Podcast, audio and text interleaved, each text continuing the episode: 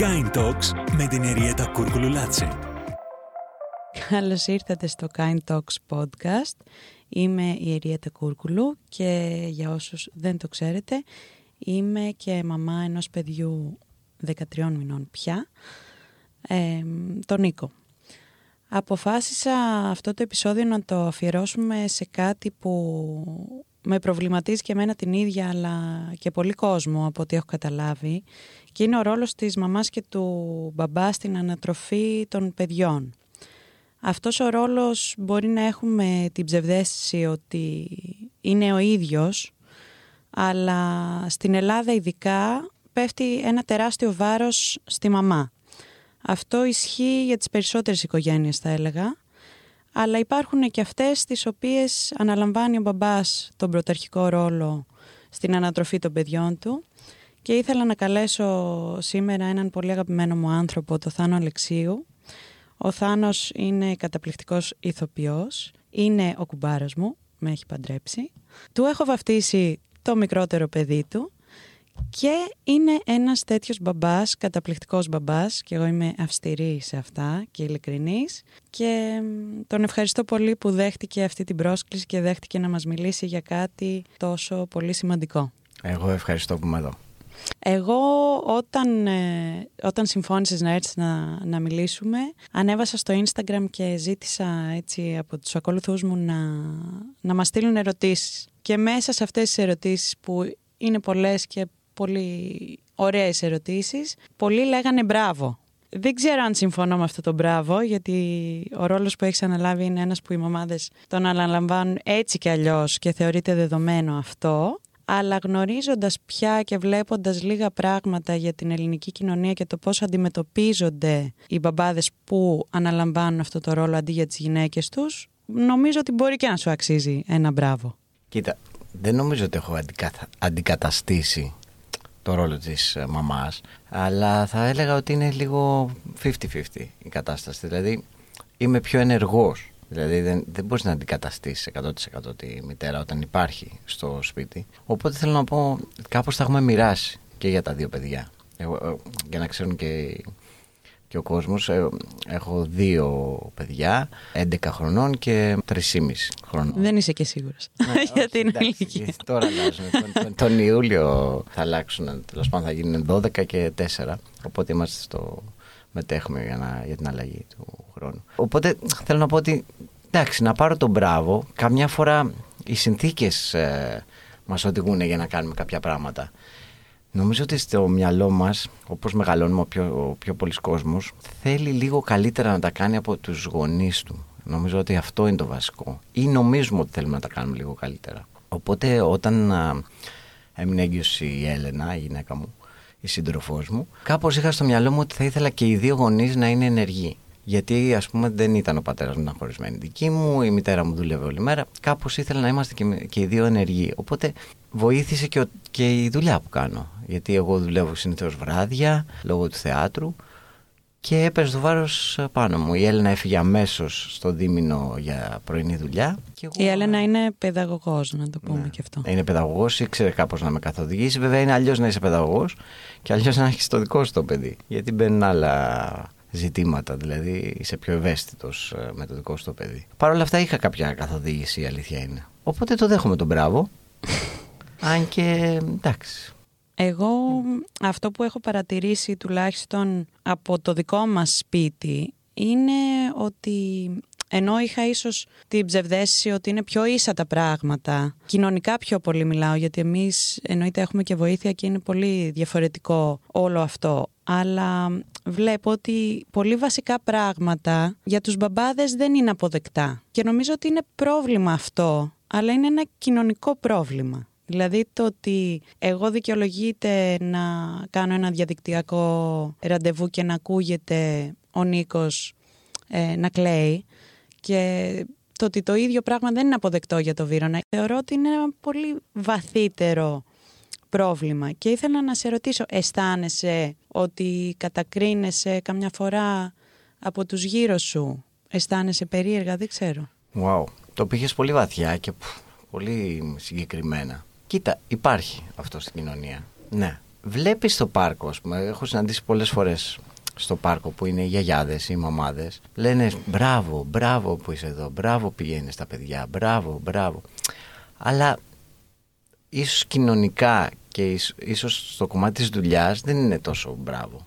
Δηλαδή, ναι, μεν έχεις μια αποδοχή, αλλά επί της ουσίας, όταν χτυπήσεις το τηλέφωνο και είναι για δουλειά, δεν θες να ακουστείς. Δεν θα ήθελα να ακουστώ τώρα ότι είμαι με παιδιά, ενώ με παίρνουν ας πούμε, για μια δουλειά στο θέατρο ή πρέπει να μιλήσω για οτιδήποτε. Και πόσο μάλλον ο Βίνο, ας πούμε, ας πούμε, για τα επαγγελματικά του. Ναι, σίγουρα υπάρχει κάτι. κάτι το έχεις θέσει πολύ σωστά το θέμα. Νομίζω ότι δεν είμαστε έτοιμοι για όλο αυτό.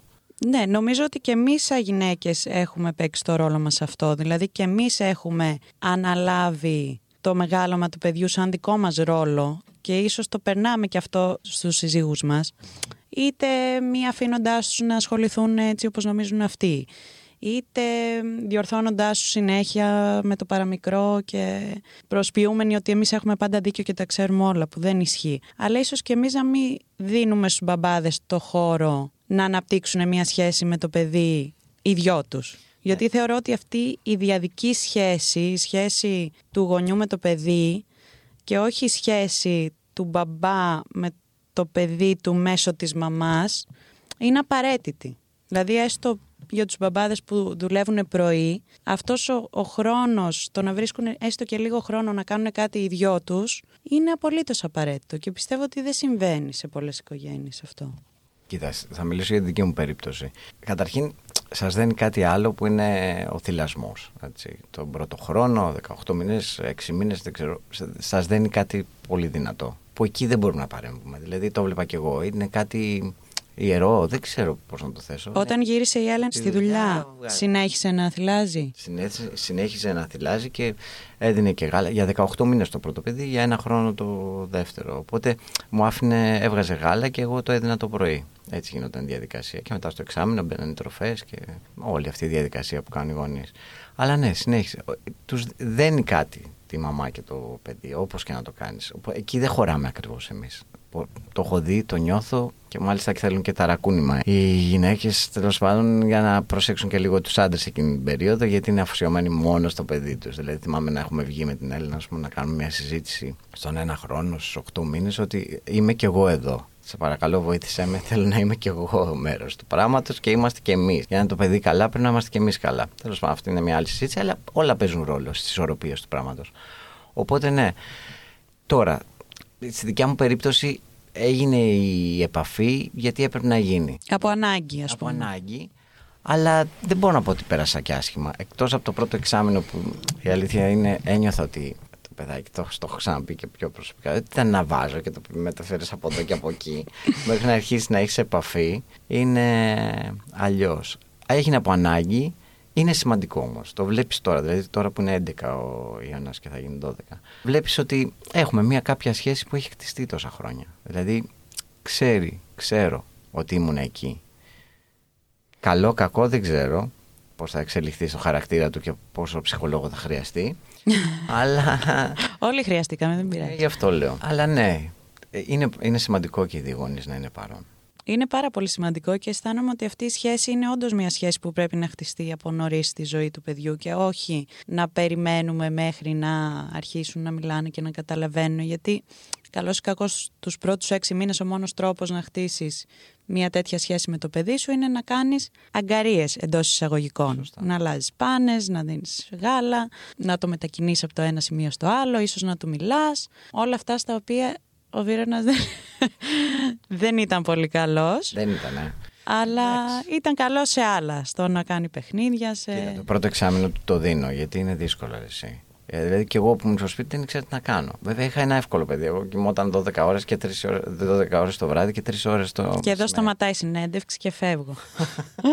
έχουμε κάποια προβλήματα εκεί. Ε. Εκεί έχουμε, ναι, δεν έχουμε κοιμηθεί 13 μήνες. Είναι ευαίσθητο. Κάθε παιδί έχει τις ιδιαιτερότητέ του. Εσένα η μεγαλύτερη δυσκολία που αντιμετωπίζεις ας πούμε καθημερινά με τα παιδιά σου ποια είναι, ποιο είναι το πιο δύσκολο κομμάτι του ρόλου που έχεις αναλάβει θεωρείς; Είναι ο τρόπος να, να βάλουμε το πρόγραμμα σωστά για να είμαστε εκεί που πρέπει και για τις δουλειές μας και για τα παιδιά μας. Αυτό είναι το πιο δύσκολο. Δηλαδή ο συντονισμός του θέματος. Δηλαδή να, τώρα είμαι εδώ και πρέπει να είναι στο σχολείο, πρέπει να γυρίσω, να τα πάρω εγώ, να φύγω, να έρθει η Έλενα. Αυτός ο συντονισμός. Ο προγραμματισμός. Ο προγραμματισμός είναι πάρα πολύ δύσκολο. Τώρα είναι και άλλα. Εγώ, ας πούμε, δουλεύω βράδια.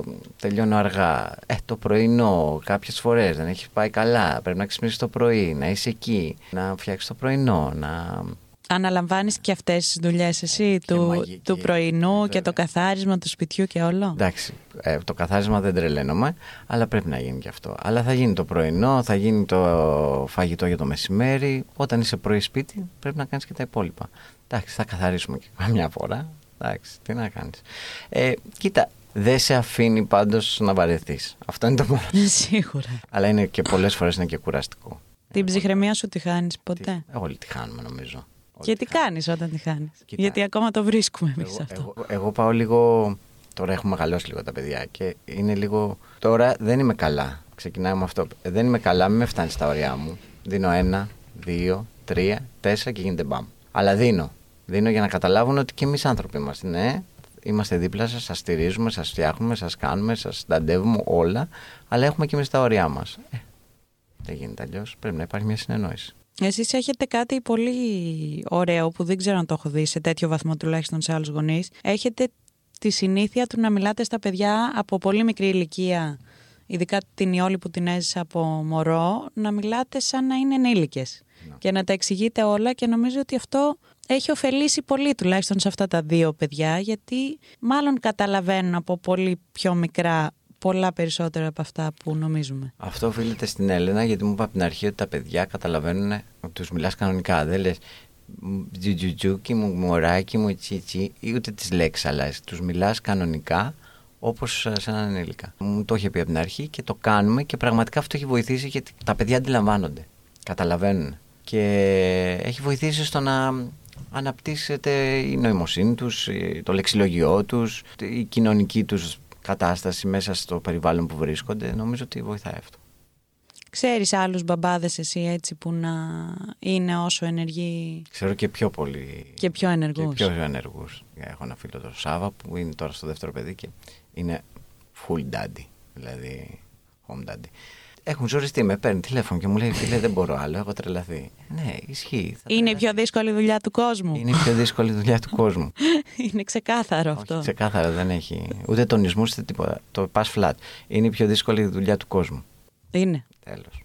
Είναι ξεκάθαρα. Αλλά νομίζω ότι όταν, όσο αυξάνονται αυτοί οι μπαμπάδες που ασχολούνται ενεργά με τα παιδιά, επηρεάζουν και τους άλλους μπαμπάδες. Δηλαδή όταν υπάρχει υποστήριξη και υπάρχει κάποιος άλλος να, να πάρει στο παράδειγμά του, γιατί καλώς ή κακώς η δική σας γενιά και το λέω, Έτσι. γιατί είμαι αρκετά μικρότερη από Είσαι. το σύζυγό μου, 16 χρόνια παρακαλώ.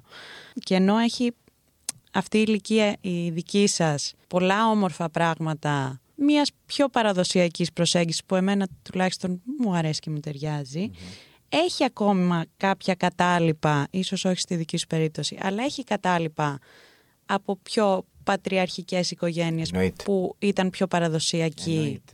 η ρόλη. Εννοείται ότι έχουμε. Και όταν έρχεται αυτό σε επαφή με κάτι καινούριο που είναι ένας μπαμπάς πιο ενεργός στο σπίτι, νομίζω ότι επηρεάζεται θετικά, τουλάχιστον αυτό λέει η εμπειρία μου. Εμείς έχουμε ένα ζευγάρι φιλικό που μπορώ να πω ότι το μοιράζονται 50-50 το παιδί τους και δεν έχουν βοήθεια από επιλογή γιατί έχουν αποφασίσει και αυτοί να το κάνουν αυτό μόνοι τους και να ασχοληθούν οι ίδιοι και νομίζω ότι είναι απόλυτα απαραίτητο αυτό όταν μπορείς να το κάνεις, να, να ασχοληθείς και να το κάνεις. Και μόνο περνώντας λίγες μέρες με αυτό το ζευγάρι, βλέπω διαφορά μετά στη χημεία μεταξύ του Βίρονα και του Νίκου ή στην προσπάθεια που κάνει να έρθει κοντά στο παιδί του. Οπότε γι' αυτό το θέτω σε πιο σε κοινωνικό πλαίσιο, γιατί θεωρώ ότι δεν υποστηρίζεστε από το κοινωνικό αυτό πλαίσιο, αλλά εγώ θεωρώ ότι θα πρέπει να είναι αποδεκτό κάποια στιγμή ένας μπαμπάς να κάτσει συνειδητά και από επιλογή σπίτι του και να αφήσει τη γυναίκα του να δουλεύει. Γιατί έτσι θέλει, γιατί έτσι αισθάνεται, γιατί το οτιδήποτε. Μαζί σου. Τώρα που το λες αυτό, με σκεφτόμουν λίγο πώς λειτουργώ ας πούμε στις παιδικές χαρές και όλα αυτά. Και πραγματικά λόγω του ότι υπάρχει κατάλοιπο πατριαρχικής οικογένειας και όλα αυτά. Το παίζω λίγο πιο μάγκας στην παιδική χαρά. Τώρα, τώρα μου σκάσε. Το παίζω λίγο πιο μάγκας. Πιο απόμακρος. Ναι, ναι κάπως λίγο. Σφιγμένο. για να- Ναι, σφιγμένος. Για να δείξω μάλλον ότι είμαι εναλλακτικός, αλλά είμαι και κάπως. Δηλαδή και αυτό ε, από τα λόγια σου το πήρα. Δηλαδή, γιατί είμαι έτσι, Γιατί ας πούμε δεν έχω τόσες πολλές αγκαλιές έξω στην παιδική χαρά ή μπορεί να μην κάνω τέτοια πράγματα. Και λέω Ναι, μάλλον γι' αυτό. Γιατί παίζω αυτό το ρόλο επειδή θέλω να δείξω ότι. Θέλω να δείξω στην κοινωνία, στον κόσμο που είναι εκεί, ότι ναι, είμαι εδώ, αλλά είμαι και cool. Είμαι και Μιλάω και λίγο στο κινητό. Και μιλάω και στο κινητό. Είμαι και σκληρός. Κάνω τώρα, έλα εδώ τώρα. Ενώ μπορεί στο σπίτι να μην έλεγα έτσι, να λέγω, έλα εδώ αγάπη μου. Μπορεί να το παίζω και λίγο. Άρα αυτό είναι Κοίτα να κατάλοιπο. δεις. Αυτό, ναι, τώρα μου σκάσε που μου το είπε. Ναι, έχουμε κάποια κατάλοιπα και προσπαθούμε να το κάνουμε, αλλά να δείξουμε ότι είμαστε και άντρες παλιά σκοπής. Ναι, και, και αυτό είναι μια τεράστια πίεση. Γιατί Είναι. καλά μιλάμε και σωστά μιλάμε για την πίεση που δέχονται οι γυναίκες. Και αυτό είναι σεξισμός. Και το να κρίνονται οι μπαμπάδες που είναι πιο ευαίσθητοι και πιο τρυφεροί με τα παιδιά τους είναι και καταστροφικό για τα παιδιά σε κάποιες περιπτώσεις πιο ακραίες. Ναι, σίγουρα είναι. Γιατί το παιδί αισθα- χρειάζεται απόλυτα και τους δύο γονείς και χρειάζεται να αισθάνεται την αγάπη και των δύο γονέων όταν αυτοί υπάρχουν, τέλος πάντων. Ναι. Ειδικά μέχρι τα 5, μέχρι τα 5 που λένε ότι διαμορφώνονται ο χαρακτήρας, είναι πολύ σημαντικό να είναι και οι δύο παρόν. Και δεν, ό,τι και να αγοράσεις, ό,τι δώρα και να πάρεις, δεν έχει καμία σημασία. Τα παιδιά δεν. Στα 5 λεπτά να τους πας ένα βασίλειο ολόκληρο, σε 5 λεπτά χαίρονται και μετά το έχουν ξεχάσει. Δηλαδή πε- είναι άλλα πράγματα που χρειάζονται για να νιώσουν ασφάλεια, να νιώσουν όμορφα.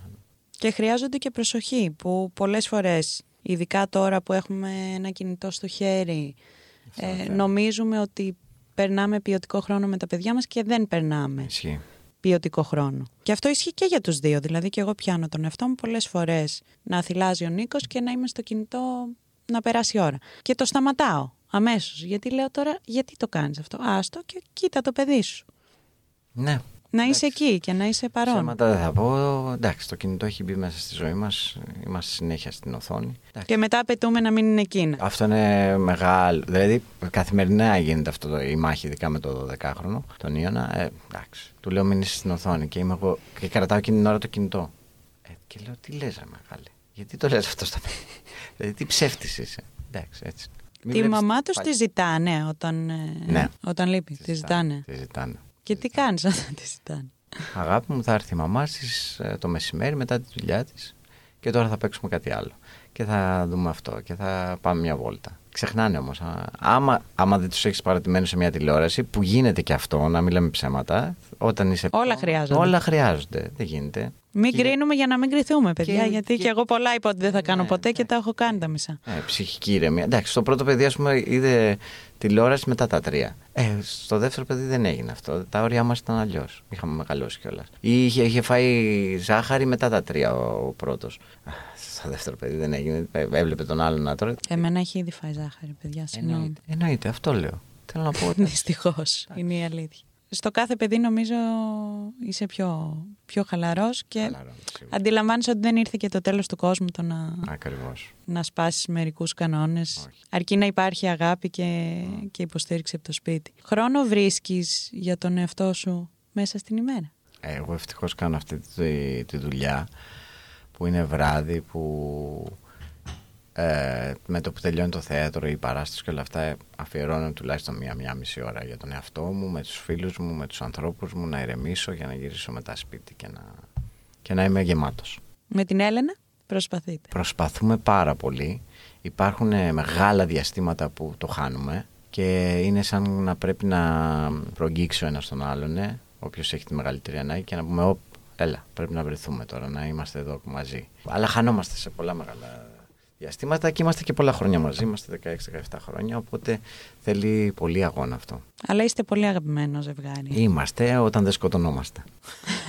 Ε, αυτό πάει με την αγάπη και με το πάθος. Δεν γίνεται. Είναι... Αυτό τη λέω κι εγώ. Της λέω, όταν δεν θα μαλώνουμε για αυτά τα ζητήματα, κυρίως δεν μιλάω τώρα για την καθημερινότητα. Δηλαδή, αν δεν με νοιάζει εμένα να βρεθούμε, τότε είναι πρόβλημα. Αν δεν σε νοιάζει εσένα να έχουμε λίγο ποιοτικό χρόνο, σημαίνει ότι εκεί το χάνουμε. Όταν μαλώνουμε για το πότε θα βρεθούμε, σταμάτα με τα παιδιά. Έλα, να είμαστε και λίγο μαζί, Είναι πολύ σημαντικό αυτό. Νομίζω ότι και σε υγιή επίπεδα είναι ωραίο να το βλέπουν και τα παιδιά ότι υπάρχει. Ναι. Υπάρχει και ο τσακωμός, υπάρχει και η διαφωνία σε φυσιολογικά πλαίσια πάντα και ότι μετά υπάρχει ανακοχή. Δεν γίνεται. Δηλαδή, τα παιδιά δεν πρέπει να ζουν σε μια φούσκα. Εγώ το πιστεύω αυτό. Ούτε να- δεν σου λέω να σκοτωνόμαστε τώρα στο σπίτι, αλλά δεν μπορούν να ζουν σε μια φούσκα. Πρέπει να ξέρουν από Πώς λειτουργεί η ζωή, η καμιά φορά. κοινωνία. Έτσι είναι. Έτσι είναι. Ποιο είναι το αγαπημένο σου πράγμα, δηλαδή ποιο είναι το, ποιο, είναι το πιο θετικό που έχεις λάβει από όλη αυτή σου την εμπειρία και από το τόσο κοντινό μεγάλωμα των παιδιών; Νομίζω έχω γίνει λιγότερο εγωιστής. Επειδή και αυτό που κάνω ηθοποιός είναι πάρα πολύ εγωκεντρικό πράγμα γιατί βγαίνει σκηνή, τα φώτα είναι πάνω σου, θέλεις να είσαι εσύ και κανένας άλλος. Νομίζω ότι ορίμασα με τα παιδιά. Δηλαδή κατάλαβα ότι δεν είμαι εγώ και κανένας άλλος. Έχεις κάποιον άνθρωπο που πρέπει να φροντίσεις, έχεις κάποιον άνθρωπο που αγαπάς, δεν είσαι το επίκεντρο της, του κόσμου και χαλαρώνεις μέσα σου. Αυτό είναι το πιο σημαντικό νομίζω. Συν κάποιες στιγμές φοβερής αγάπης σε, σε άκυρες σε άκυρες στιγμές δηλαδή κυρίως το βράδυ όταν έχουν πέσει οι άμυνες που θα σου πει ξέρω εγώ «Σ' αγαπώ πολύ μπαμπά ή...